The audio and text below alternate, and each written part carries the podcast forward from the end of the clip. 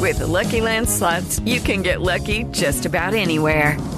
This is your captain speaking. Uh, we've got clear runway and the weather's fine, but we're just going to circle up here a while and uh, get lucky.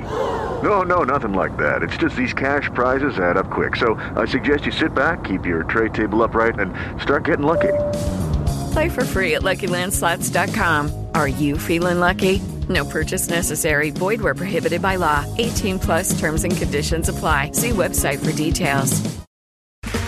Okay, round two. Name something that's not boring. A laundry? Ooh, a book club. Computer solitaire, huh? Ah, oh, sorry. We were looking for Chumba Casino. That's right. ChumbaCasino.com has over 100 casino style games. Join today and play for free for your chance to redeem some serious prizes. ChumbaCasino.com. No purchase necessary. Full prohibited by law. 18 plus terms and conditions apply. See website for details.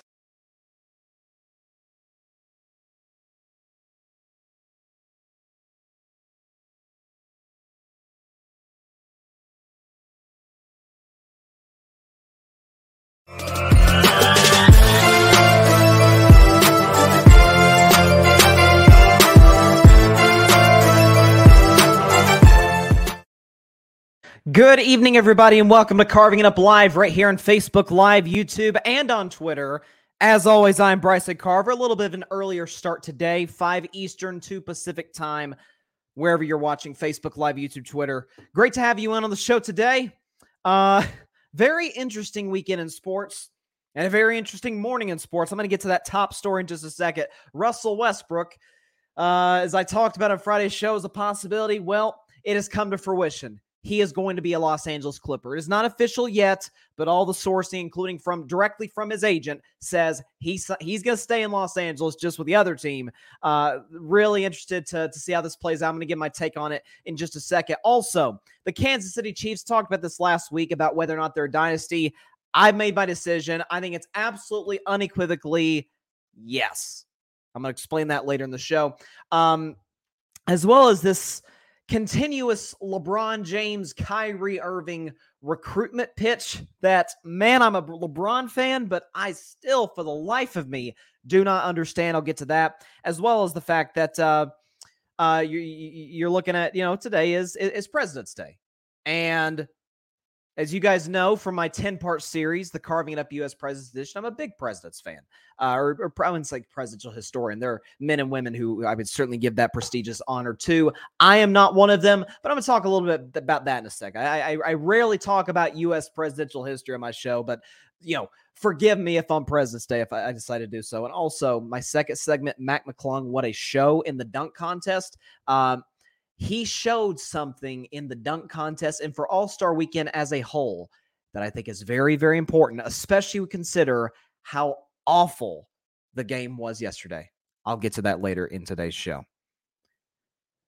Oh, but I got to start in Los Angeles. Russell Westbrook is going to be a Los Angeles Clipper. According to Andrew Wojnarowski, who broke the news earlier this morning, he tweeted, quote, after finalizing a contract buyout with the Utah Jazz, nine time All Star guard Russell Westbrook plans to sign with the Los Angeles Clippers. His agent Jeff Schwartz tells ESPN. Oh, boy. Oh, you know, it's like I tweeted earlier Clippers gonna Clipper. I also tweeted earlier this takes them out of the championship running. Like, oh, Bryson, eh, you're, you're fine out of the Clippers like that? Well, first of all, I was never all that high on the Clippers. If you remember from my carving up NBA preview show from October, I did that. I did it with Barry Grant Jr. of the All podcast. Shout out to Barry. And I said, I got the Clippers getting bounced in the first round. There's too much of a lack of continuity.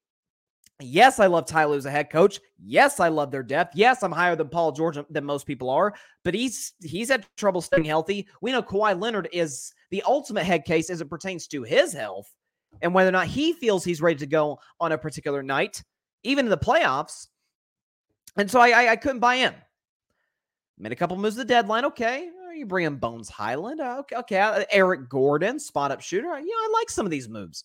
I didn't love getting rid of John Wall, but I understood it. they bring in Russell Westbrook. This is bad for Many, many reasons.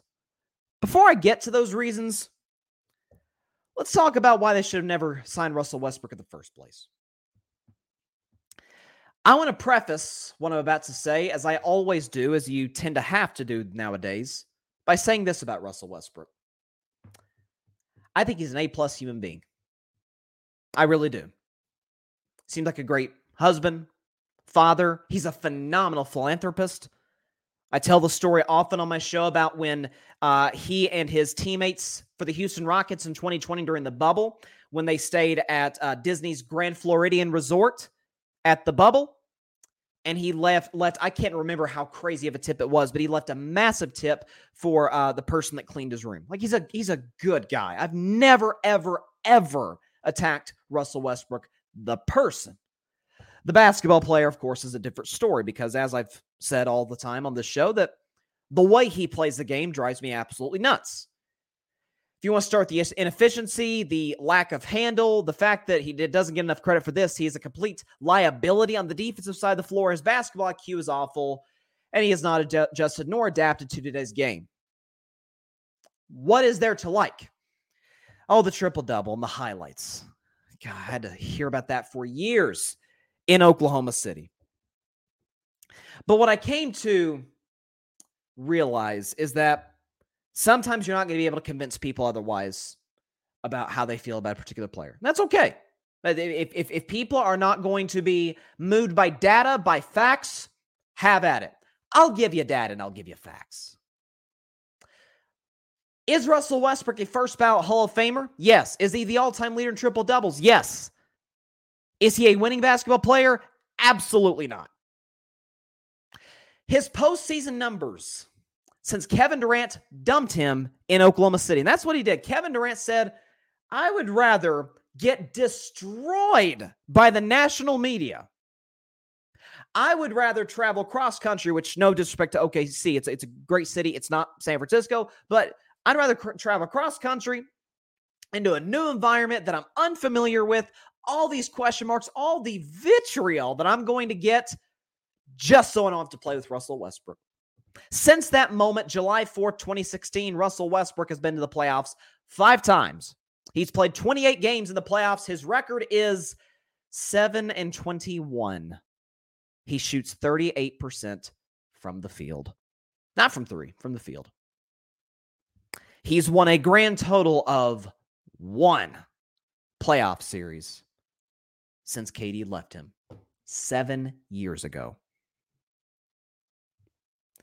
Need I also remind you that Russell Westbrook is on his fifth team in five years? OKC in 2019, Houston in 2020, Washington in 2021, LA Lakers in 2022, and now LA Clippers in 2023.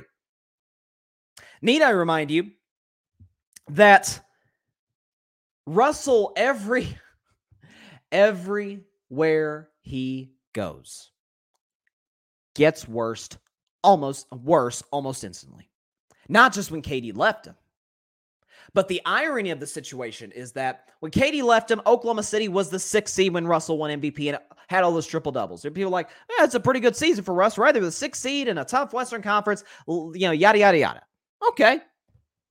They have Paul George, add Carmelo Anthony and they are only the fourth seed the year prior, and they lose in six games to the baby Utah Jazz. The next year, they are back down to the sixth seed with Russ and Paul George, who, by the way, had an MVP caliber season and got bounced out in five games by the Portland Trailblazers and Dame Dalla, Damian Lillard. And people are actually arguing who's better, Westbrook or Lillard? Please, it's not even a discussion. The year after, Houston had Oklahoma City on the ropes. Russell's old team, by the way, who Chris Paul joined with a bunch of kids and got them to the playoffs. That's neither here nor there. Point being, Russell joined. They needed a missed three in game seven by Lu Dort to advance to the second round, where they got obliterated by the eventual champion Los Angeles Lakers. Went to the Wizards, averaged more triple doubles. Actually, that was the season where he passed Oscar Robertson and they got bounced the first round. Never even competed with the Philadelphia team that missed Joel Embiid for the last two games of the series. Last year, joined the Lakers. Uh, sorry, two years ago, he joined the Lakers and was traded there. And I remember, oh my goodness, outside of maybe my criticism of Tua, which I always say I, I, I don't get any more pushback for any opinion I have than that of Tua. I call it tune on. It's a that's a different discussion for another show. But when Russ was traded to the Lakers, everybody, Western Conference favorites, you got LeBron and AD and Westbrook. It's not. It's not going to work. Oh, LeBron will change. No, he can't. And you saw well, just put Russ at a reduced role, right? Take him out of the starting lineup, put him the bench, and it works.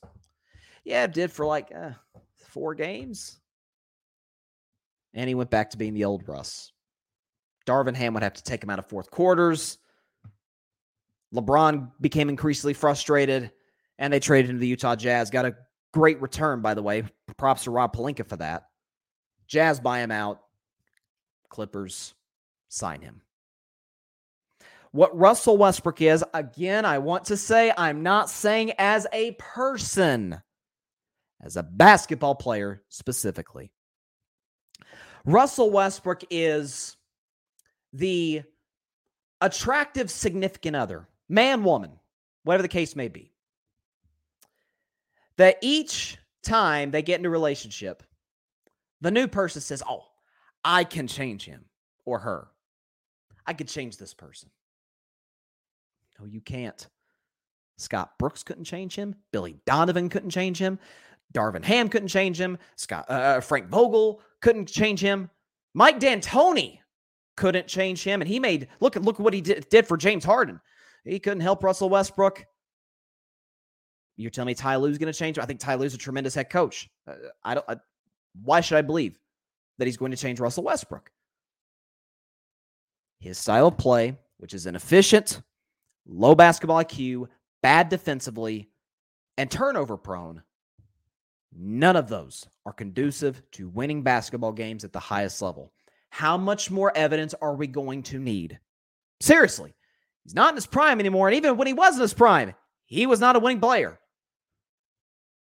It's incredible to me that people still view this as as a good fit for the Clippers. I'm seeing so many people, oh, watch out for the Clippers now. Oh, yeah, yeah, watch out for them to get bounced in like six games in the first round by like Phoenix. Sure. Heck, I give Sacramento a chance. At this point, Sacramento feels like a one and done team They're themselves. You bring Russell to a team, which, by the way, according to Woj, he's going to start for once he gets worked into the lineup. So that makes Bones Hyland, who needs the basketball, irrelevant. It takes shots away from Paul George, away from Kawhi Leonard. They can't run plays for Russ. He can't space the floor. He's bad defensively for a Clippers team that prides itself on defense. Please tell me how this is a good fit. Please, I'm begging. It's it is again. I think the, I, I've said for years, ever since since um Steve Ballmer bought the team, I've said this is a it's a new day in Los Angeles with the Clippers. Are they going to compete for championships? Sure, but more importantly than that, they're a well-run franchise. Jerry West, the logo is there, and you know everything Jerry West touches turns to gold. He's not only one of the greatest NBA players ever, he's one of the greatest executives, if not the greatest executive of all time. But sometimes there's just a, a dark cloud hanging over certain franchises that they're just never going to get uh, out from under. They can't get out of their own way. Sometimes being aggressive, which I'm all for, you guys know that. Sometimes when you push the envelope too much, the Clippers already a team that can compete. And again, let's play risk reward. The likelihood of Russell Westbrook bombing with the Clippers is far more likely, given his history, given what we've seen for, for 15 years, than him being a perfect fit and helping this team compete for a championship. How much more evidence do we need? It's an awful move, and it takes the Clippers out of the Western Conference contending team group. Suns are in there, Warriors are in there, Nuggets are in there. I think the Grizzlies are certainly on the precipice.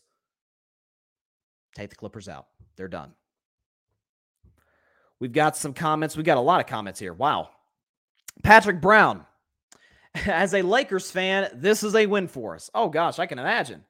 Listen, I, the, the, the Warriors and Clippers, you know, I remember for a time there they had a quote unquote rivalry, which I say that in quotes because I mean the, the Warriors went like two years without losing a game to the Clippers, like it was crazy. But uh, so I'm technically not supposed to like the Clippers. Uh, I, I've never, as a Warriors fan, like hated the Clippers. I guess just because it's it's kind of like what Derek Jeter said about the Mets. They're the Mets. Like you're not threatened by the Mets. You're threatened by the Red Sox. You're threatened by you know the um, the Diamondbacks in a way. You're not threatened by the Mets. You're not threatened by the Clippers if you're a Lakers fan. So that's kind of how it feels a Warriors fan. And it's a great day for me too, by the way, Patrick, because now this takes a team out of our way. It's great. And by the way, Dallas, I don't think it's going to work with Luka and Kyrie long term, but I'd take them over LA. Grady says people need to remember this Westbrook is not Houston Rockets Westbrook or OKC Westbrook. Westbrook sucked in DC and has stunk since. Dude doesn't care about winning. He cares about padding stats and being a starter. You pretty much summed it up, Grady. Of course, Barry, my day has come. It really has. This is like Christmas. Not only does your team trade Westbrook, but he goes to the team you have so much disdain for. It is a good day for, for you, Barry. Patrick Brown, Clippers title chances just vanished. I wonder how Kawhi feels right now. I'm curious how much input Kawhi had on this, Patrick, because we saw Paul George. It seemed like had a ton of input because last week he was talking about, man, I want to reunite with Russ back when we were in OKC. Let's let's bring him back. I mean, you know, Kawhi doesn't say anything, so you don't really know what where he's at, but we'll see. Grady, Westbrook is really about the eighth man in a rotation at this point in his career, and he needs to expect that, or this is it. Westbrook looked darn good in Houston. I will defend him on that. Uh, and then Barry says, not in the playoffs, Grady, and that was a mistake friendly offense. Uh, and Grady says, I'll give you that, Barry. I mean, that's he was good in Houston. He wasn't as good of a fit as CP3 was, but I think he got to a point with CP3 and Harden where they, you know, it's kind of like they, it's almost like they couldn't show up to work every day and be around each other. Like it got it got so toxic to a point. So we'll see. Patrick says Paul George signed off on this. It's about to backfire for sure. Clippers fans, get ready to feel the pain. Patrick, get ready to feel the pain. They've been feeling pain. But but then again, like like like I was in the show. I mean, what is there? Thirteen Clippers fans in the world? I mean, yeah, you got Clipper Darrell, like Marcellus Wiley, Billy Crystal. I mean, it's like it's it's not many. It's like Chargers. How many Chargers fans you know? How many? How many Clippers fans you know? Oh, yeah, like I said, man, it is it is Clippers. It, it, it is Clippers being Clippers. This this is this is what this is what they do. Uh I'm telling you, you, you can't make this up. And it's like I, I said on Friday, I said Clippers you're already kind of on the on the precipice right here of, of being out of the mix because of Kawhi's health and Paul George can't stay healthy and, and, and all whatnot. By the way, the West is loaded to begin with.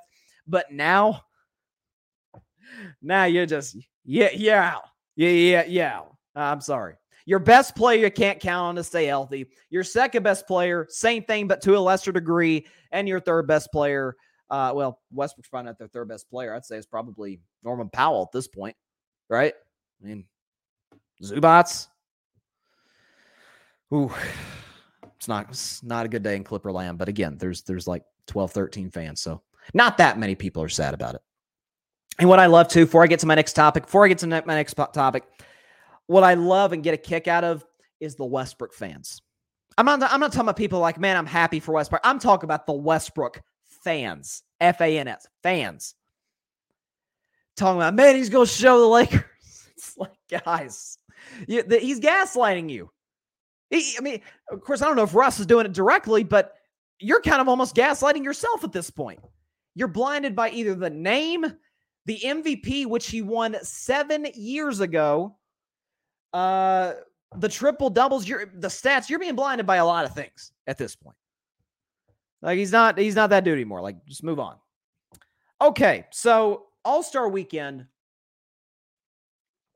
all Star Weekend was a doozy. Uh, I didn't watch the skills competition. I never watch the skills competition. Like, why, why do I want to watch the skills competition? I don't, I don't, I don't tune into my TV to watch guys pass through a, a, a net. Like, I, it's not and and make layups. Um, I did watch the three point contest, which as and I uploaded this on social media and on YouTube, so you can check out the the the, the, the YouTube short and the IG reel now. But uh, I did kind of predict that Damian Lillard would not only win the three point contest, but hit the game winning shot in the All Star game. I'm just saying. I should have went to Vegas for that. And I also did say that Mac McClung was going to win the the dunk contest, which, you know, we were all chilling. We were all like, okay, let's let's see what's what's going on this dunk contest. And then Mac McClung started doing things like this. Guy holding the other guy. Some point he gonna go down. Oh, that's a 50. That's a, everyone standing, including us. Oh my God! Hey, what's up, kid? And a reverse. And he's putting on the handle. Oh, it's over, ladies and gentlemen. It is over, ladies and gentlemen. AT&T Slam Dunk Champ, Mac McClung. Yeah, that was um, it was unbelievable. I mean, it's funny. I, I know some people that have seen Mac McClung play in person in high school, and it, you know, they were like, man, it, it's like. They were excited that the whole world basically got to see what this guy was made of. Because if you watch his high, if, I mean, I wasn't surprised at all that he was pulling this stuff off. Because I've I'd seen his high school highlights; they're ridiculous. Um, I'm not here to debate. Did Mac McClung say the dunk contest? I, I, don't know. Well, that's going to be determined in the long run. It's going to be ter- determined by who enters it uh, in the future. Mac McClung said after the dunk contest, he said, "Listen, I'll I'll I'll, I'll be back if y'all will have me." And I'm, I'm sure the NBA is like, "Okay, let's let's let's bring this kid back." Um, here's what I am here to say though, and it's amazing with NBA All Star Weekend, and it's fitting too that following this incredible showing by Mac, you had an All Star game that was as unwatchable as one could possibly imagine. Like it, it was for those that didn't watch. Count yourself lucky, man. It was bad. I think it's a false narrative, like, oh, this is how the All Star games have always been. Uh, last year's was outstanding. Okay, not only did Steph score 50, but the game came down the wire and LeBron hit the walk-off shot in Cleveland, of all places. 2020, you had that incredible game in Chicago. It was the first year they had the Kobe Bryant target score. Uh, 2018 was the first year they implemented the the two All Star captains. That was exciting in Los Angeles. I remember. I think it was at uh, LeBron might have hit the game when he shot somebody. LeBron. I can't remember who it was. Um, so this new format, it's been good. Like it's overwhelmingly, it's been very entertaining. Last night, though, was not the case. That was in large part because there was no Steph, there was no KD, Zion wasn't there. Listen, say what you want about Zion, dude would have been lights out in the All Star game. Like that's that would have been his time to shine. Uh, LeBron got hurt; he injured his hand going for a dunk on Shai Gilgeous-Alexander, who was being very salty after the game. By the way, like chill out, dude. But LeBron's out. Jokic didn't play in the second half. Giannis. So you're missing a lot of the game's biggest stars. Luka didn't play uh, later on in the game. Here's what I think is is interesting as it pertains to the dunk contest. Like, how does this tie in? I'll tell you how it ties in.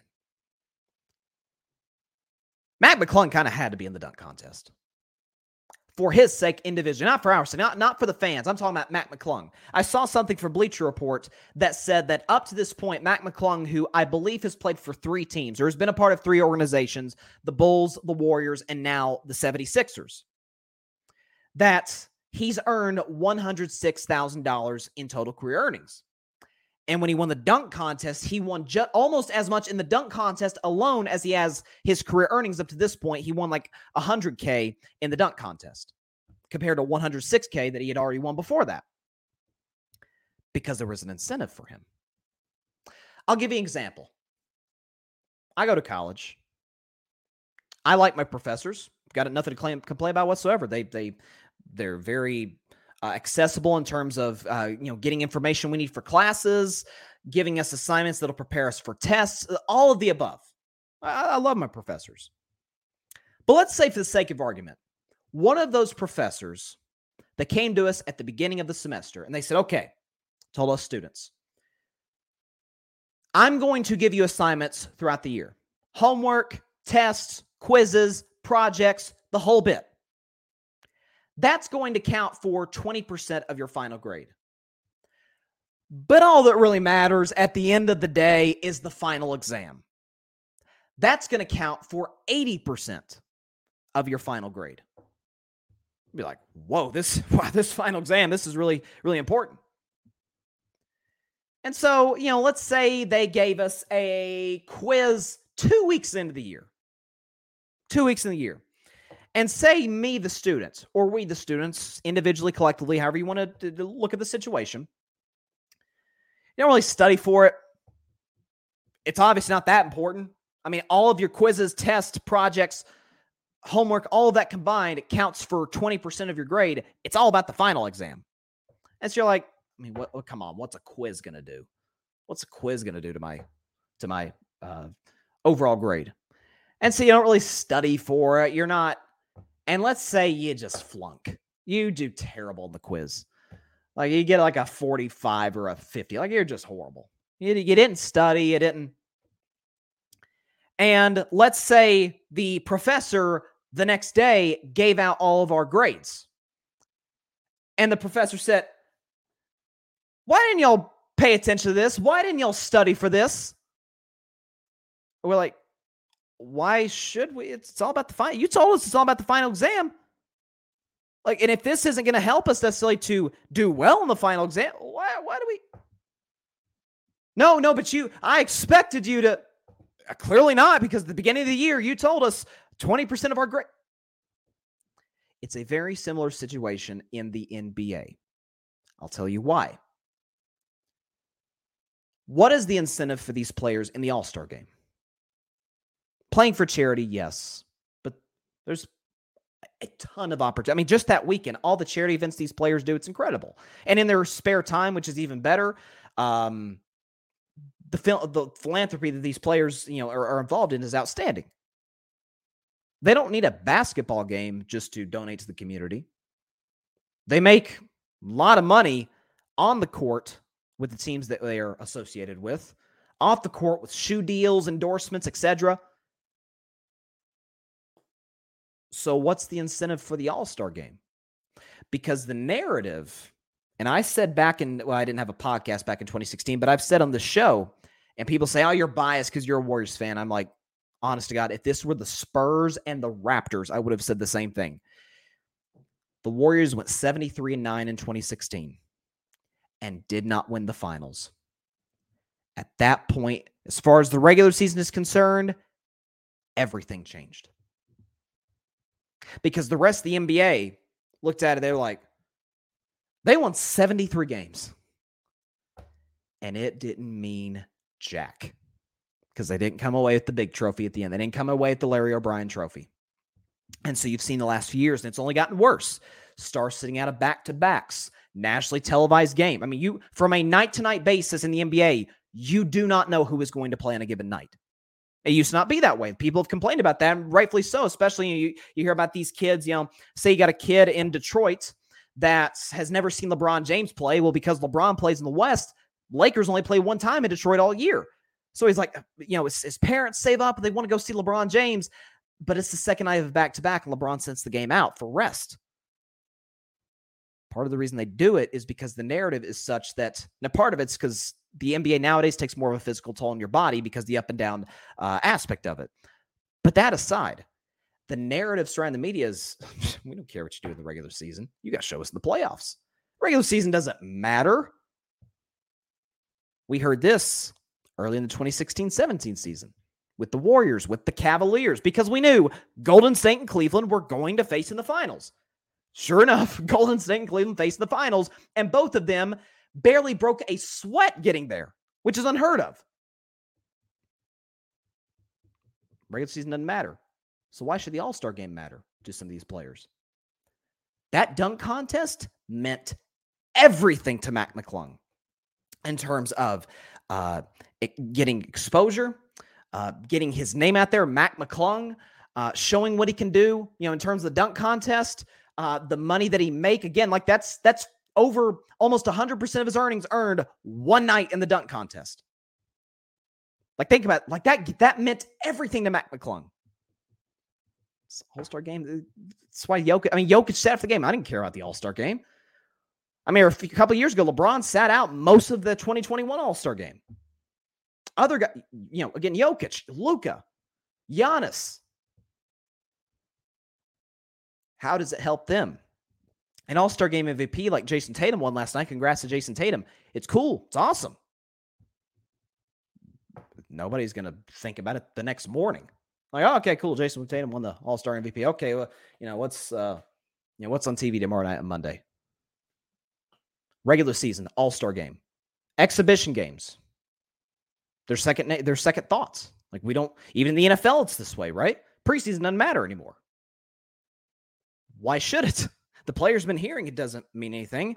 By the way, they could get injured, could end their season in one play. Less likely in basketball, obviously, because it's not a collision sport like football is.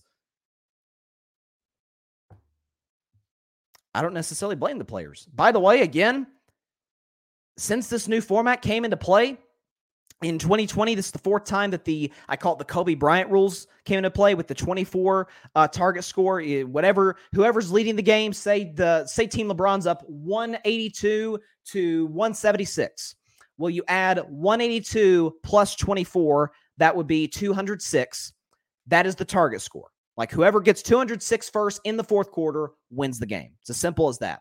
Since that came into play this is the first genuinely bad i mean bad All Star game we've had. 2020 was incredible. You had Kyle Lowry's taking charges out there against Joel Embiid. 2021, you had Steph and Dame shooting from literally half court and swishing them. It was a shooting exhibition. Last year, the game was great in Cleveland. Steph scored 50, shattered the All Star record for threes. LeBron hit the game winner. Jarrett Allen was out here blocking guys' shots.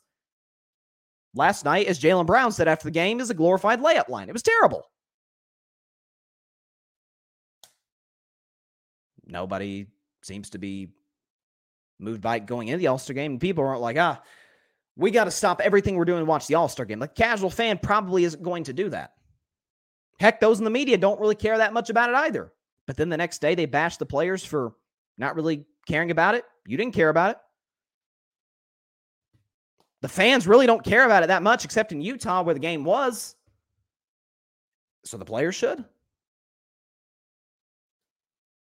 These players listen to narratives. And if the narrative out there is that the game doesn't mean anything, they hear that. And that's not just the All Star game, that's the regular season as well. So there you go. Uh, let's see. What do we got here? We got some. I'm trying to find the comments. Da, da, da. Oh, uh, Grady said, uh, "Don't disrespect him, Bryson. Russ is going to get so many uh, wide open threes with Kawhi and Paul George. oh, that he is. He's going to get a lot of open threes. Um, Patrick Brown says, "I haven't watched NBA All Star Weekend since MJ's last appearance. Wow, I can remember when the mascots had their own slam dunk contest. Take me back to the '90s." Uh, Grady, hold on, pull it up. There we go. Gray says, I don't want to hear that they should do away with the NBA All Star games. They shouldn't even consider that. Reality is, guys make more money than they ever had. I'm going to call it out. These stars are spoiled and they cheat the game today more than they ever have. I don't think they should. I, I no, I think getting rid of the All Star game would be a horrible idea. Getting rid of the Pro Bowl, yeah, get get rid of that garbage. It was horrible. Pro Bowl sucked. okay, I I mean, because football is a sport where you are literally, I always say, football, you are moving another grown man against his will. That's not basketball. E- even in the 80s and the 90s, which people glorify as this the pinnacle when you know the final scores were like 82 to 80. Guys were not getting as beat up in the NBA as they will in the NFL. It's it's two different sports. Um, I definitely see what you say. And by the way, what Grady's saying is that those sentiments are echoed by a lot of people. I mean, they are. The, the, you know, that's that's it, the the the feeling among fans is like, dang, like, you know, if, if I take my son or my daughter or whoever to to go see a a game and their favorite player isn't playing, like it's, a I just wasted money. And listen, don't don't don't go touching people's money. Like we understand that. Um, and and two, it's like, dang, we we're, we're working our butts up to show up here. Why aren't you? Like that's that's the feeling among fans, and I get it. And I think it is absolutely NBA can't avoid this anymore. It's as simple as that. Adam Silver, the Players Association, uh, the owners, they're gonna have to talk about this at some point. It's why nobody watches the NBA regular season. And so that's that's sort of what I'm saying, Grady, that when the narrative ever since again, look back at some of these articles, some of these stories, some of these shows, ever since Golden State lost in 2016 to Cleveland after winning 73 games. Judy was boring. Hello. Then Judy discovered chumbacasino.com. It's my little escape. Now Judy's the life of the party. Oh, baby, Mama's bringing home the bacon. Whoa. Take it easy, Judy. The Chumba life is for everybody. So go to ChumbaCasino.com and play over 100 casino style games. Join today and play for free for your chance to redeem some serious prizes. chumba ChumbaCasino.com. No purchase necessary. Void where prohibited by law. 18 plus terms and conditions apply. See website for details. 2017 rolls around. Nobody didn't talk about the regular season. The only regular season things people were talking about was Westbrook's triple doubles and if and if Golden State and Cleveland would would go through any trouble in the playoffs. Like that that was the stories. People weren't talking about. All right, Golden State's going to Denver on Wednesday night. Nobody nobody cares. They used to. It mattered more at the time. You know, there's a stat that's funny. Let me make sure I'm getting this right. Okay. Listen to this. The last Yep. The last 3 teams I want you to listen to this, that have had the best record in the NBA's regular season. The Bucks in 2020, the Jazz in 2021, and the Suns in 2022.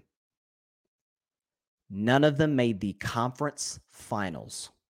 They couldn't even get out of the second round. Players see that like Phoenix out here running, you know, running rough shot over the league, winning 64, 65 games where they won the boys couldn't even get out of the second round. Dallas dismantled them in games three through seven. So I th- that used to not be that way because their four and five scenes are more rested. They're more worried about the long run. Do I love the approach? Not really. As a fan, I don't I don't like it. But I think the narrative around it needs to change. I think because again, remember, this is this is the, this is the first All Star game that we've watched. We're like, God, this this was garbage. Since the new format came into play with uh with the All Star captains and now especially with the target score in the fourth quarter. Like this is the first one we watched. We're like, man, this this is genuinely unwatchable. Like this is terrible. The media does bear some responsibility. Some, so the players, but the players do. Um, they do hear what's going on. Patrick Brown, he's talking about the dunk contest. He says 1988 was the best NBA slam dunk contest. Um, MJ and Dominique put on a show. Oh, did they? Capped by MJ's iconic free throw dunk in a tribute to Dr. J. Yeah, and that's that. If people don't know that, that dunk, if I'm not mistaken, was the free throw line dunk is now the logo for the Jordan brand, where he's, you know, He's he's got his arm like it looked like he's literally flying in the air. Now 80, 88's the greatest dunk contest ever, and I definitely agree at this point. Patrick he says I'd put Vince Carter's Oracle Arena dunk contest number two overall. The dunk contest used to feature players who were in the All Star game. Now it's just whoever wants to participate, and that's something else too. Uh, you know, people are saying like, "Hey, let's get Ja Morant." versus Mac McClung the dunk contest. Okay, first of all, who wouldn't who wouldn't sign up for that? That'd be incredible. I'd love to see it. But there's way more of an incentive for Mac to do it than Ja. Ja, ja Ja's got his money. If it's, hey, this could cost you an all-star because players care about all-star appearances. Let, let's not forget that. Like guys are pissed if they if they feel they should have made the all-star game and didn't.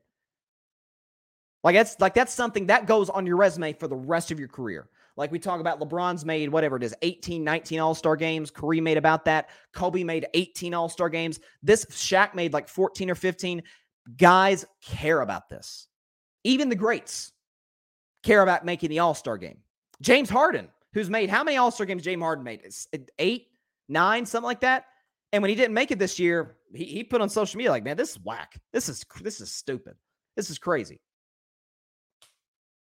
So maybe, how about I propose this? Let's see, this is what we do on Carving Up. In the comments and here in the show, we find solutions to problems. How about this? If guys miss games, if guys miss a certain percentage of their games, they are automatically ineligible to play in the All Star game.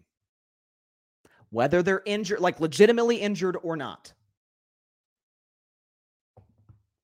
It's it's a start. It's a start, I think. I hope. Grady says one thing Adam Silver has done poorly is give the players too much power. Nobody mentioned it, didn't have some of these load management and the quality of regular season slash other games under Stern.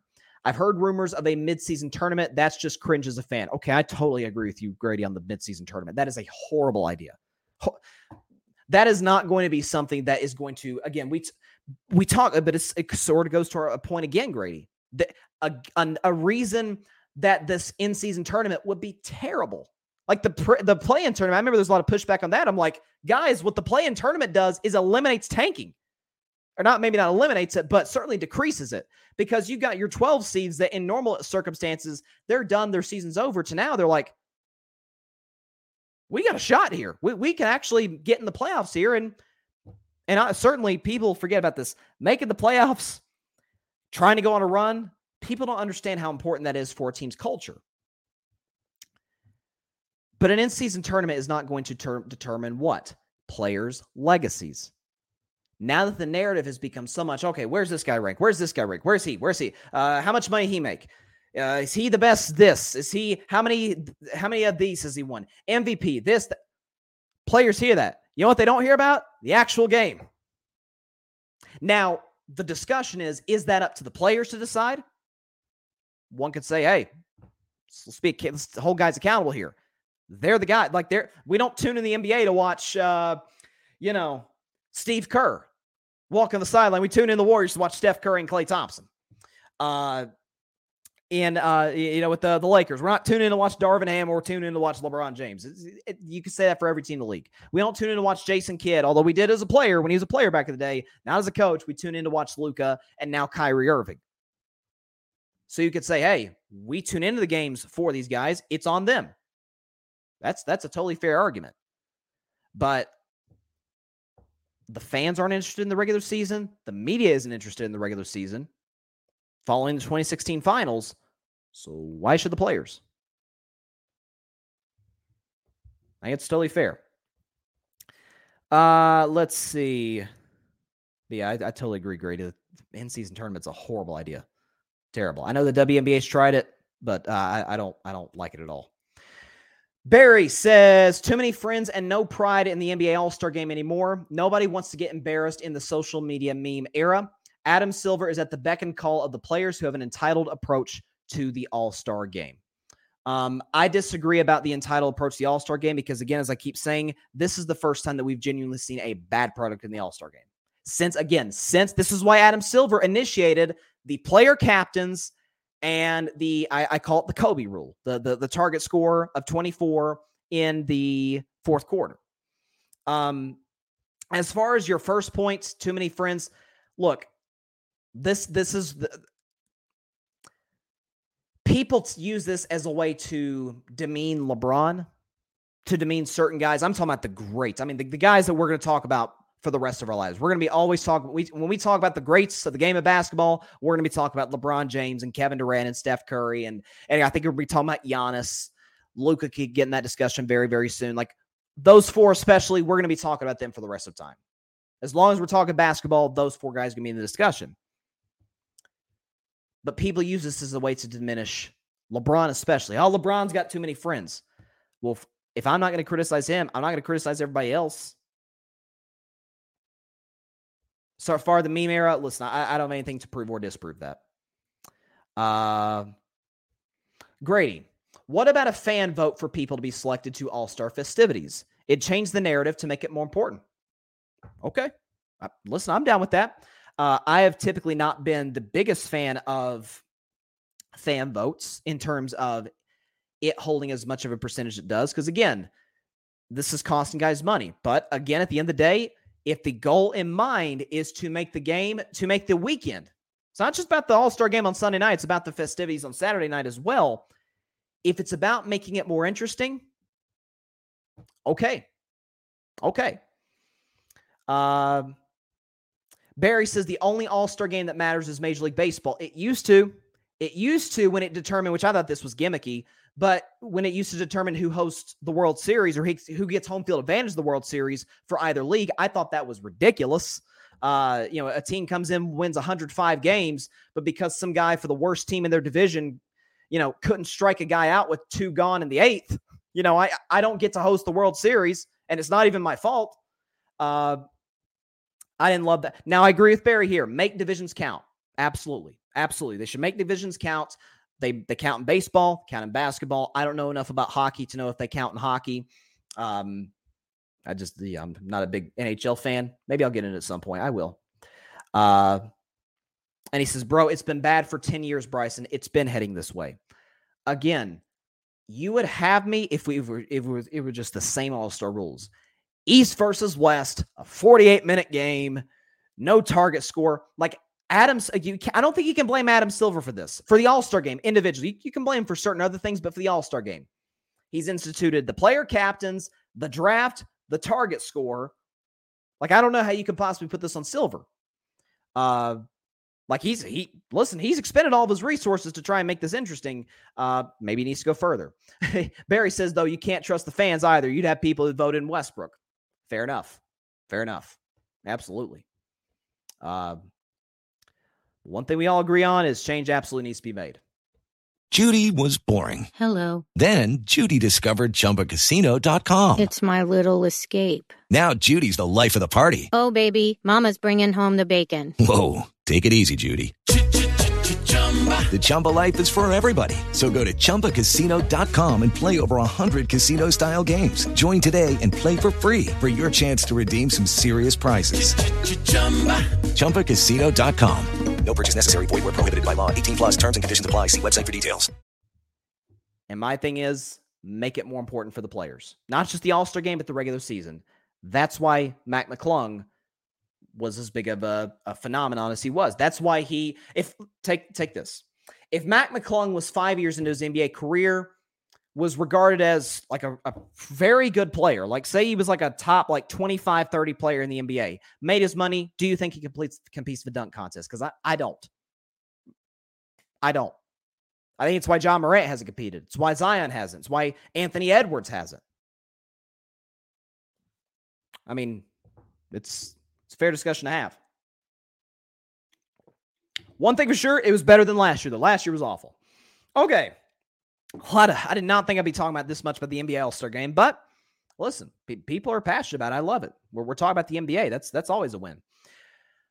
Sticking with the NBA, uh, you guys know I love LeBron James, which as a Warriors fan may sound like an oxymoron because of the pain he inflicted upon me in 2016 and the fear he inflicted upon me in 2015, 17, and 18. But the man's resume is is well, I mean, it speaks for itself, uh, and and on and off the court, by the way. LeBron is doing something that I just, for the life of me, do not get. He is this recruitment of Kyrie Irving. It doesn't make sense. If you noticed during the draft, which they had before the game, which I didn't love that they did that before the game. I think they should do the All Star draft like a week and a half in advance, not on All Star night. Just I, I, think it's it's a better television event on Thursday night, like a couple Thursday nights before. That's just my opinion. But LeBron took Kyrie in his All Star draft. It's okay, it's, you know it's no big deal. He's had he's drafted Kyrie before. Like that's that's not a big deal. But two things. Number one, LeBron did two things on All Star Sunday night that really caught my eye. The first one was talking about how, or when he drafted Kyrie, he was like really, really excited to draft Kyrie Irving. Like, I don't know if you noticed, he was like dancing. Him and Kyrie, you know, they did their signature handshake that they had back in Cleveland. Like, he was, dude was hyped to be drafting one guy for his All Star team. And it is like, listen, Kyrie's a showstopper as Stephen A would say. He is he's unbelievable. Uh, but he's not like prime MJ. Okay. LeBron was like beside himself excited that he took Kyrie Irving. I was like, that's interesting. And then after the game, more importantly to me, in his press conference, there's that quote that I've seen on social media today, and he said in his press conference, like, these are the most 23, these are the 23 most important games of my career. Like he said, I do not, I can't miss the playoffs for a second straight year. I can't be sitting at home watching the best players in the world compete for championship. Like I, I can't do that. And and I listen, LeBron's the ultimate competitor, so you know, you know he's gonna put everything he has into trying to get the Lakers into the postseason. For, first, they got to get out of the 13 seed before they worry about anything. That's neither here nor there. But he said something later on that press conference that really caught my eye or my ear rather that when he, when he mentioned he really put an emphasis on these important games, and I'm going to do everything I can. That felt like a direct, blatant call out to Anthony Davis. That, and I don't necessarily blame LeBron for that, but he's saying, "Hey, D, like, dude, I'm all in. You? Because I have plenty of examples to say, I don't know if you are or not. Such as they win the championship in 2020. A month and a half later, when training camp starts, AD comes in out of shape when it was supposed to be. Everybody, the narrative was, you know, LeBron's going to hand the baton to AD. It's going to be his team, yada, yada, yada. He comes in out of shape, and it's a really disappointing year for the Lakers, culminating in a first round exit. He gets hurt a lot last year. He's hurt a lot this year. I've coined the name Anthony Davis stands for AD does not stand for Anthony Davis, rather it stands for always down. You question how he takes care of his body. Remember there was that quote in April or I'm sorry, in June when he said he hadn't touched a basketball since the regular season ended and the regular season was over for the Lakers for like the past 2 months. That felt like a call out to Anthony Davis. And there's reports from around the league. I heard Chris Broussard, who is a very, very trusted NBA source, who said he has sources around the NBA that said Lakers, Mavs are legitimately having discussions about a sign in trade involving Kyrie Irving and Anthony Davis this offseason. Now, I have said religiously, I said this two years ago when the Lakers lost to the Suns in the first round move off AD. His market's not never going to be higher. He's not going to be as beat up at that point. Uh, you'll still have pl- plenty of suitors saying, "Hey, it's just one year. It's an outlier year. The year prior, he was healthy, helped them win the championship, was awesome in the playoffs. We'll take him." That's a trade Anthony Davis for Damian Lillard. I think Dame is loyal to Portland. I believe when he says that. But would he pass up an opportunity to come by. He's not he's not from Los Angeles. He's from Oakland, but back to his home state, California, to wear the purple and gold and play with LeBron James, who he and LeBron would be a match made in basketball heaven. And I still say that's on the table. There's a lot of great point guards, a lot of great guards. Kyrie's not point guard, but there's a lot of great guards in the NBA. And LeBron's going after that one. Well, he made Kyrie work before. It's a different Kyrie. Wasn't as beat up, doesn't have the the uh, sort of off court history then that he does now. Why would he? Why would he want Kyrie Irving? By the way, people forget like, hey, LeBron, you know, Kyrie won championship in 2016.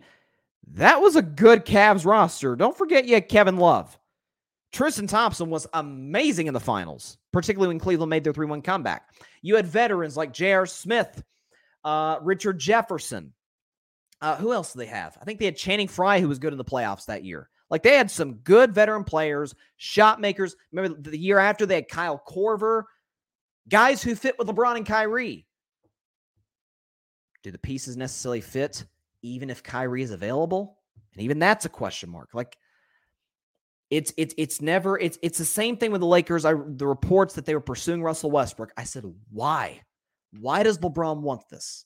And we saw it turned out. Why does he want Kyrie Irving? Listen, I can be friends with somebody. Again, James Harden was friends with is friends with Westbrook. That's why he wanted him. Doesn't mean it's going to work on the court. LeBron, as great as he still is, and I still think he's, he's the fifth, fourth best, fifth best player in the NBA to this day. He's not that stage in his career anymore where he can just surround surround him with anybody. He takes you to the finals or takes you on a deep playoff floor at least. Like those Cleveland teams, that first run in Cleveland were, ugh.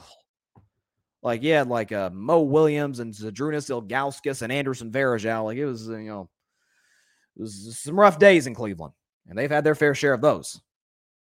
But it didn't matter because LeBron was so otherworldly. He'd get him to the finals. He'd get him to the Eastern Conference Finals. He's not that stage anymore, and the West is just too good for that to be your duo. By the way, you have questions about the head coach. You know those Cavs had Tyronn Lue. You've got Darvin Ham. Judy was boring. Hello. Then Judy discovered ChumbaCasino.com. It's my little escape. Now Judy's the life of the party. Oh, baby, Mama's bringing home the bacon. Whoa, take it easy, Judy. The Chumba life is for everybody. So go to ChumbaCasino.com and play over 100 casino style games. Join today and play for free for your chance to redeem some serious prizes. ChumbaCasino.com. No purchase necessary. Void where prohibited by law. 18 plus terms and conditions apply. See website for details. I, I don't I don't get it for the life of me. It's I'm all about you know playing your friends and everything, but God, I don't get it, man, at all. Uh let's see. Yeah, Grady says trade AD, but not for Kyrie. Sheesh. But Lakers should want Kyrie, in my opinion, for the right price. I I'm not sure you'll be able to get him at the right price, Grady. Like again, Kyrie asked out of Brooklyn because he felt they lowballed him. Who's to say the Lakers won't do the same? See, the Lakers will be in a lose lose situation because if they offer Kyrie a long term deal, which obviously he would take, he'd be nuts not to take that given his history. Now you get to deal with four or five years. I think it's five years, 230 million, I think is the max deal. Five years and $230 million of drama every single year. It's been the case in Brooklyn. And let's just be honest, uh, LA isn't exactly that much better run than Brooklyn. They just have LeBron James, which masks a lot of their flaws, and still isn't. And they, you can still see a lot of them in upper management, particularly in ownership. If they don't sign him to a long term deal or offer him a long term deal, Kyrie's going to say, Doggone it, that's another team that lowballed me. Somebody, because of how great he is, somebody will give Kyrie a long term deal. I, I, I will guarantee you that. It can't be the Lakers. I'm telling you, man, I'd be pursuing Portland if I'm the Lakers. Because at this point, I, I, don't. I've been asking this for a couple years. What's Portland's plan? Like, what what are they trying to accomplish? Because what they have now, uh, that ain't going to cut it. That is not going to cut it in the Western Conference. Even if you do have Damian Lillard, who you guys know I'm a huge Dame guy. I think he's a top 10 player in the world. But and, but even if he's top 15, that supporting cast isn't going to get it done. I mean, they just I mean they just traded away Gary Payton. I think they got uh Saddiq Bey. If I'm no, no, they either got Saddiq Bey or Kevin Knox. I like Bey a lot more than Knox, but it's not going to make that much big of a difference. I mean, what's your goal? Get in the play in, get bounced by the Timberwolves or something? I mean, what's what's the goal? What are they trying to do? Because it feels like they're bringing young kids in, but they're bringing some good veterans in, but they don't have the pieces to go along with those veterans. But they can't really develop the kids because they're not getting the playing time because of the veterans. It's it, I don't get it. I think Portland's a well-run franchise, but I don't get it. So that's why I'd say tell tell the Lakers like or tell if I'm the Lakers, tell the Blazers like, hey, we're giving you an all-star caliber player in Anthony Davis. You know, we'll give you that last draft pick that they still do have in 2027, I think it is. Um, we could move some of the pieces that we got, not many, because I, I, like the moves the Lakers made. You know, you could do a sign and trade maybe with Lonnie Walker. I mean, that that those these are some moves. Lakers, because of the assets they acquired, oh, they've they got plenty of things that they can do. Barry says, and Barry Grease, he said that was a message for AD. Oh, absolutely. I think LeBron at this point is kind of at his, at his wits' end with Anthony Davis. Patrick says, "Give me Dame over Kyrie," and I second what LBJ said. Um, it was a direct message to Anthony Davis. I, I don't know how you could interpret that because we we know LeBron's competitive and, and is uh, committed. Like he doesn't need to tell us that. LeBron doesn't need to. Hey, I'm I'm bought into winning. Well, we know LeBron's committed into into winning. Like why does he just say after an All Star game? This is the 23 biggest games of my career. It's like He's 20 years in. He's got four championships, four MVPs, the 23 biggest of his career. Like that's overstating a little bit. No, he's saying, I'm in. Are you? He's almost like going like Uncle Sam on Anthony Davis at this point. Barry says AD stumbles in those final 23 and he will be on his way to Dallas or Portland. I I listen, for the Warriors' sake, I hope it's Dallas because LeBron, Kyrie, that's not a threat because of Kyrie. And Dallas with AD and Luka, that's not a threat because of AD. Now, for parity's sake, I hate parity, but for parity's sake, oh yeah, Portland's out of the mix now. That's that's the thing. Portland's totally out of the mix regardless.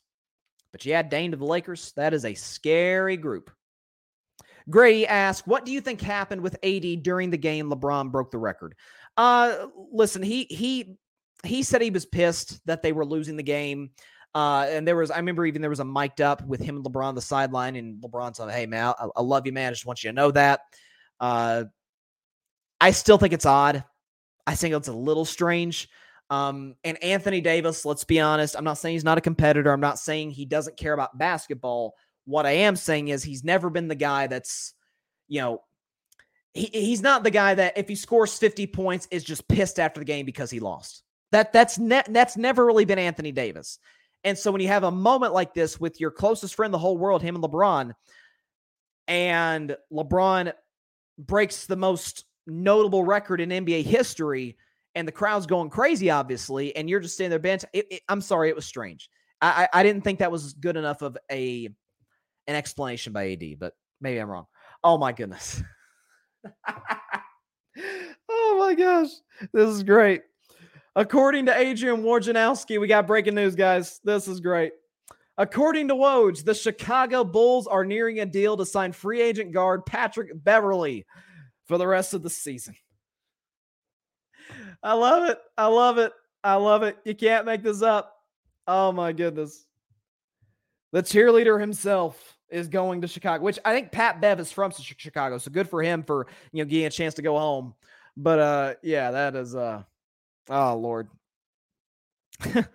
That's you know, Patrick Beverley is that guy who wears number 24 in Memphis. We don't say his name on this show, but uh, but actually somewhat better at basketball. Like he's a better shooter than number 24 in Memphis.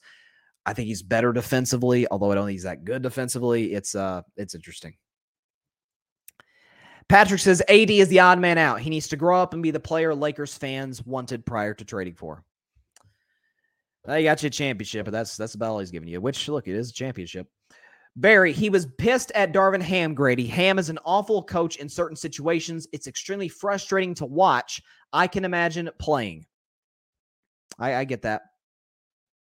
I don't know about this one, Grady. He says Lakers really need to go get Trae Young from the Atlanta Hawks. Uh look, there's the look. Trae doesn't get hurt that all that often. He's younger than Dame. I understand that. And by the way, to Dame's too, I'm sorry to Trae's credit, he had a great playoff run in 2021. Got the Hawks to the Eastern Conference Finals where they lost to the eventual champion Bucks. And I know, I know you love Trae Young, Grady. I, am a big, I was a huge Trae Young fan when he came out of the draft, but I'm still rolling with Dame because the thing is, Grady, this Dame move, if they if they go after Dame Lillard, let's just say for the sake of argument they do with LeBron, with all those guys that they have, it this it's a two year window, three max. Like you're going for it this year. LeBron retires a Laker or or or leaves to go play with Bronny wherever Bronny gets drafted. Maybe Bronny gets drafted by the Lakers. Who knows? But and then maybe you move Dame for some assets. Like Trae's not a guy I think you can build around to be a champion.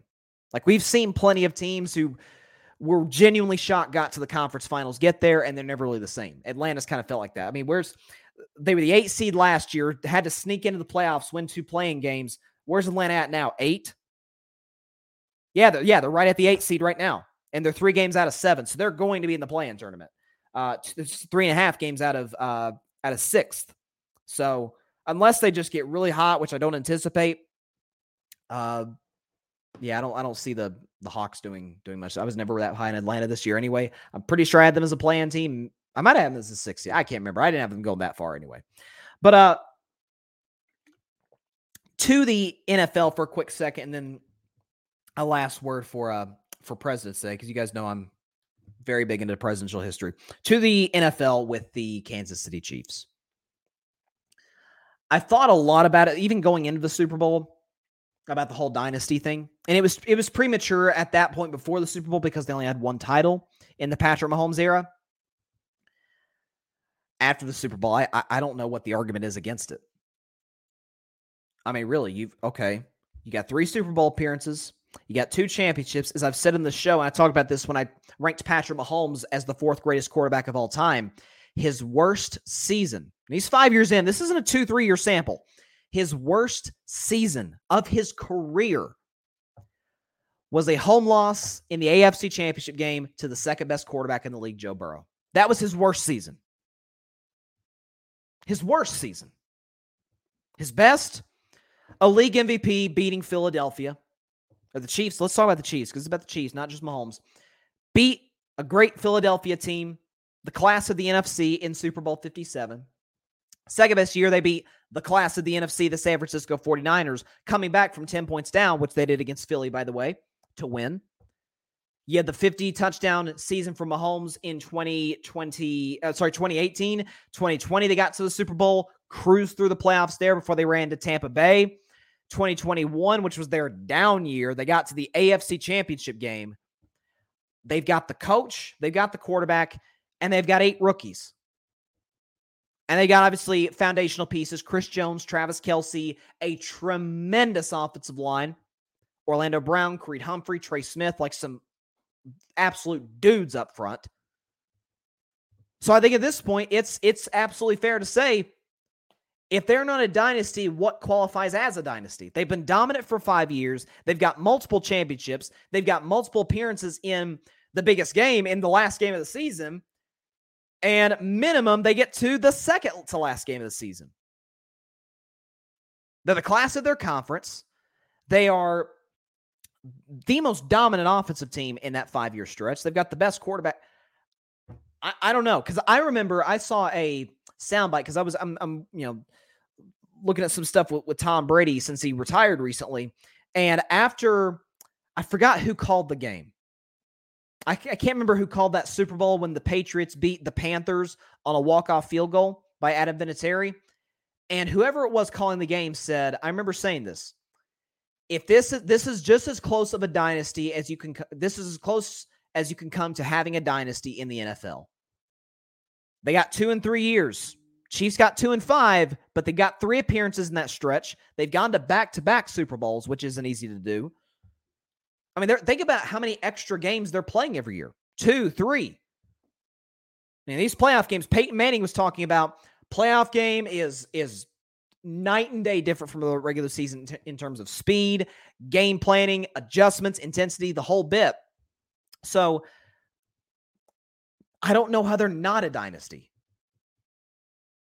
I mean, I, I don't watch them like dynasty. I, they're lumped in with the other great teams in the NFL. Your Niners, your Eagles, your Bengals. They're on a different level than those guys, and I think the only different level is is dynasty. Uh, Grady says three is definitely a dynasty, but two can be a dynasty depending on how it transpired in the NFL. Those 2000 Steelers team, I am on the fence about, to be honest, but to be honest, do consider one, them one barely, uh, even though that might be silly. I mean, that's a fair argument, but the only thing that I would say about that is that New England made a Super Bowl in that stretch, and you know they, you could say, hey, New England took a 10 year break in the dynasty because they didn't win any championships in that stretch. Um, I don't know. They didn't have the best, I, and I love Mike Tomlin, but Mike Tomlin at that time was not the best coach in the NFL. One of the best, but not the best. Ben Roethlisberger, one of the best quarterbacks, but not the best quarterback. Like I, I think that factors into it as well. Um, like that's that's what's that's what made the Bulls the dynasty in the nineties. Like they were a dynasty. I think two two championships in. They had the best player in the world. And they had the best coach in the world, and the best team for that matter. Uh, I think if you keep proving your best team time and time again, at some point we got to consider that. Patrick Brown, Kansas City is the team to beat in the AFC. Long as Mahomes is under center, the window is always open. Team friendly contract, which allows them to create space for future acquisitions. And that's what I talked about last week, Patrick, is that what's nuts is that by the end of this offseason, excuse me, Mahomes might be like the 10th highest paid quarterback in football. Think about that. And by the way, a long term deal, which creates a lot of flexibility, signing bonuses. I mean, this is it, it, it tells you everything you need to know about uh, about who Patrick is, who that front office is, uh, how they've been able to put the adequate pieces around him. That's the thing; they got a lot of cap space. Patrick says, breaking news: Meyers Leonard is signing a 10 day contract with Milwaukee. Okay, so Okay, it's interesting. So we know Meyers Leonard was out of the NBA for a few years because he made anti Semitic comments doing a video game stream. He apologized for them. Uh, look, he's a solid scorer. He he can shoot the threes. More of a, I wouldn't say he's a three and D guy. He's not a a a defensive like anchor, which Milwaukee has plenty of those. But let's see, he can he can get you buckets. I think ten days is, is appropriate. They've got some injuries, obviously, with Middleton out, so um, he'll get his opportunity. Uh, I don't know if, in terms of fit, it works, but I mean, honestly, I think a return to Miami would have been best suited for him. But uh, Milwaukee, I mean, we'll we'll see, we'll see. But uh, last topic, real quick, before we get out of here. Very different last topic than usual.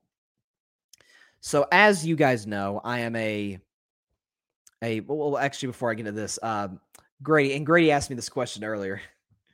He says, thinking about going on a darkness retreat. Any advice, Bryson? Well, I don't. I don't think I'm the guy to give you advice in that regard, Grady. Uh, I would consider seeing a therapist before that, because if nothing else, I don't think being in submerged in darkness for 96 hours isn't necessarily great for your eyesight.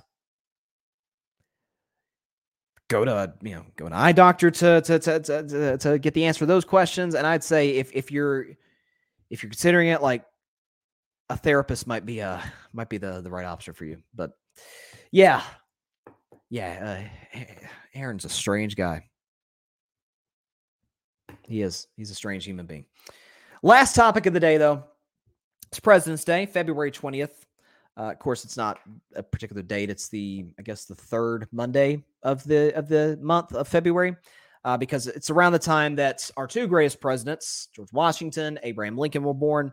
And as you guys know, I am a massive uh, fan of presidential history. I have been even since before I was a sports fan, which may surprise some people. Uh, I actually did a series last uh, last spring, going into the summer, with my man Isaac Lawson. Shout out to Isaac.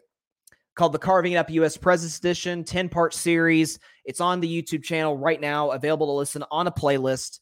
Uh, basically, Isaac and I talked about every single U.S. president, and then we ranked them all at the end. We didn't rank uh, President Biden because he's in office and the current president is never ranked. But uh, yeah, he he's listen. You you think I might know a thing or two about presidential history? I, I don't hold a candle to that guy. Like he's he's outstanding. I'd like, hopefully we can get him on the show some uh you know sometime soon maybe. But you know what's to me what's always been the most fascinating part about presidents is how for better or for worse, and there's plenty of cases of both, their personality, how they see the world, how they see the country, heck, how they see themselves, has impacted not just the country, but the very office. Susan Andrew Jackson, for example, one of the most controversial presidents. Uh, very much a, well, let's just say he wasn't a guy you wanted to to cross on the wrong day. And because he was somebody who was about working for him, he's talking about he's the common man's president, this, that, the other. He created the spoil system, which for those you don't know, if you if you worked in uh, if you worked for a campaign, you in some way, shape, or form helped contribute to a candidate winning the election, you're guaranteed a job basically. Like he's the president, the, the president elect is going to give you a job within his administration in some capacity. Andrew Jackson started that it feels a little fitting that he started that. And, and you know that that by itself has been again for better or for worse. Uh, George Washington, for example, when he created the first cabinet, and I you know I think George Washington in terms of uh, in terms of creating the cabinet did a, a remarkable job. But what he did, and is so smart, and something we could still learn today, he put people that agreed with him and disagree with him on his cabinet. By the way, it's a method that Lincoln followed. I believe Kennedy might have followed it in the 60s. I'm pretty sure. Um, where getting these diverse, you know, sort of ideas, ideologies in terms of where you lean politically to get the best source. And isn't that kind of today what we complain about from our politicians on both sides? Like, guys, uh, the people that are getting screwed over is us and that you're so worried about just clinging to a belief that you have or you know voting along party lines just because you're voting along party lines you don't want to lose your upcoming election that you're not doing what's best for the people well this was obviously bipartisanship was something that washington was very adamant on Matter of fact, his farewell address, he warned against uh, partisan, partisanship, and obviously we clearly have not listened to him whatsoever in that regard. Um, Abe Lincoln is unquestionably my favorite president because what I the biggest thing there's so many things to admire about Lincoln, but to me the thing that just exceeds them all is that this was not a man who really received any formal education growing up, but he worked his way to the top, obviously became an Illinois uh, a senator in Illinois and eventually obviously of course won the election in 1860 and took over the country's biggest crisis in our history, the Civil War. Uh, and with that, slavery. And what Lincoln did, you know, he has, there's a famous quote. Right at the beginning of the war, he told an aide that if he could end the Civil War without ending slavery, he would do that. Basically saying, I will do whatever it takes, even at the expense of people who are clearly being not just being denied rights, but being treated as less than human to end the war because it is obviously so bloody, so devastating, so ugly. But his opinion has obviously changed. He educated himself more. He talked to people. And, you know, him and his wife, Mary Todd, often visited the uh, the, the hospitals of the day of wounded soldiers. And as he got to connect with the people more and more, he started to realize, you know, look, this is this is this is an evil, this is injustice that's going on in America. I'm going to put a stop to it. And many argued for the day, hey, what the, the Emancipation Proclamation was unconstitutional. Lincoln said, I don't care. He, a matter of fact, when he signed it, he said, I have never been more sure that I am doing right than what I'm doing right now. So willing to evolve his beliefs, willing to, when the Civil War started, Lincoln was no war buff at all for the first year of a war, he was constantly in the library, constantly reading about war strategies, so that he wasn't in these meetings with these generals just nodding his head in agreement with everything. He wanted to know what they were talking about because he he understood the gravity of the situation around, the gravity of the crisis around him, and I, I, I again, I think he's uh, his his um, inauguration speech in 1865, which was this was obviously a month before he was tragically assassinated, is one of the greatest speeches of all time. Not just I mean, Pete, we talk about the Gettysburg Address four score seven years ago. It's a phenomenal speech. I think it pales in comparison to his 1865 inauguration speech. If you get the opportunity today, please go. Um, please, please go read it if you have the time, or listen to a narration of it, whatever best suits you, because it is uh, it's incredible. I, will just I'll just leave it at that. It, it, it's outstanding. So, listen, I could go on and on, as you guys are probably getting bored at this point about different presidents, uh, you know, their standing in history. All I will say to you is that if you want a good dose of presidential history, check it out. The Carving Up U.S. Presidents Edition. Myself, Isaac Lawson. 10 part series. It's on the YouTube channel here on Carving It Up.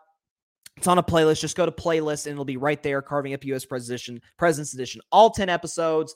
You can uh, the only one that's visual where you can uh, you know see my face is is episode 10. You probably don't want to see my you know my big ugly mug. Just look at look at the first nine episodes. Uh, check them out. Every U.S. president and, and they're standing in history. So be sure to give that a listen. Uh, let's see. I think we got a comment here. Oh, Grady, who runs in 2024? That is the question that everybody wants to know, Grady. Uh, I'll, I'll give you my two cents. Uh, then I'll get out of here. So we are, it's February of 2023. So we've got uh, a little over a year and a half before the election, obviously. I think Biden runs for reelection for the Democrats. Um, they have yet to really put out because you know there, there's there's dissent even among the Democratic Party. Hey, is this guy because of his, his age? He's obviously the oldest uh, president to have taken office. He's our first president who served in his 80s, and so there's questions like, hey, how long can he? You know, how long can can he possibly serve two terms?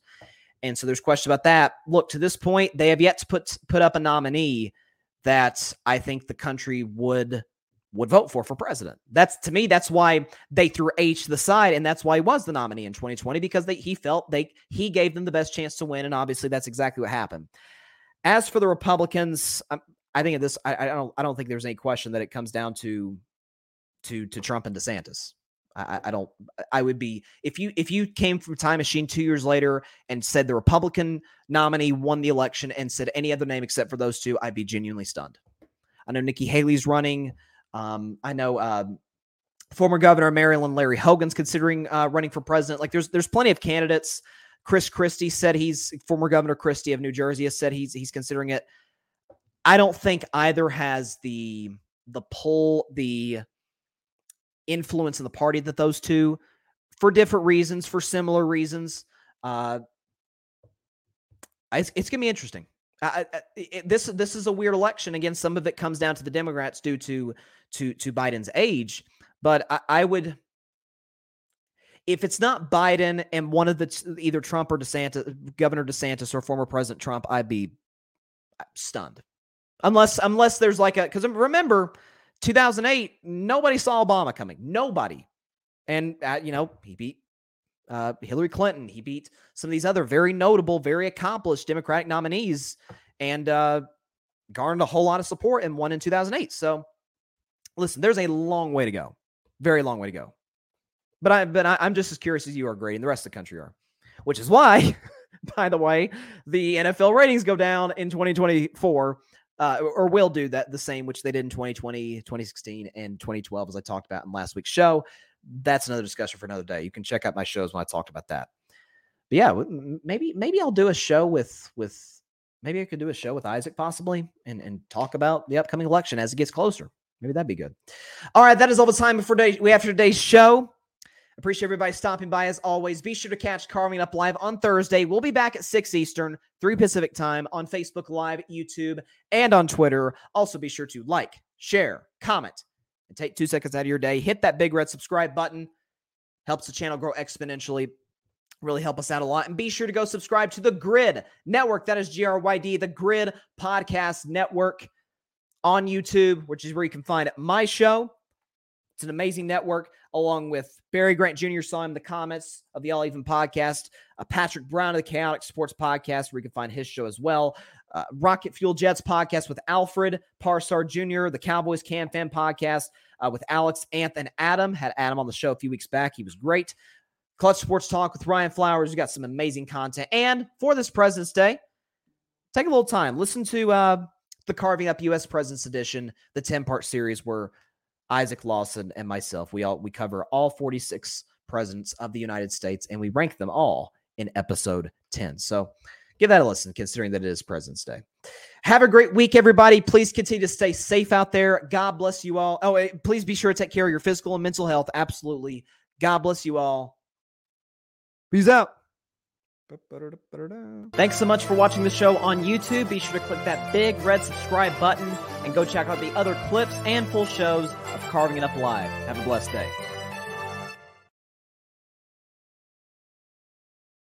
Lucky Land Casino asking people what's the weirdest place you've gotten lucky? Lucky? In line at the deli, I guess? Aha, in my dentist's office. More than once, actually. Do I have to say? Yes, you do. In the car before my kids' PTA meeting. Really? Yes. Excuse me, what's the weirdest place you've gotten lucky? I never win and tell. Well, there you have it. You can get lucky anywhere playing at LuckyLandSlots.com. Play for free right now. Are you feeling lucky? No purchase necessary. Void where prohibited by law. 18 plus. Terms and conditions apply. See website for details.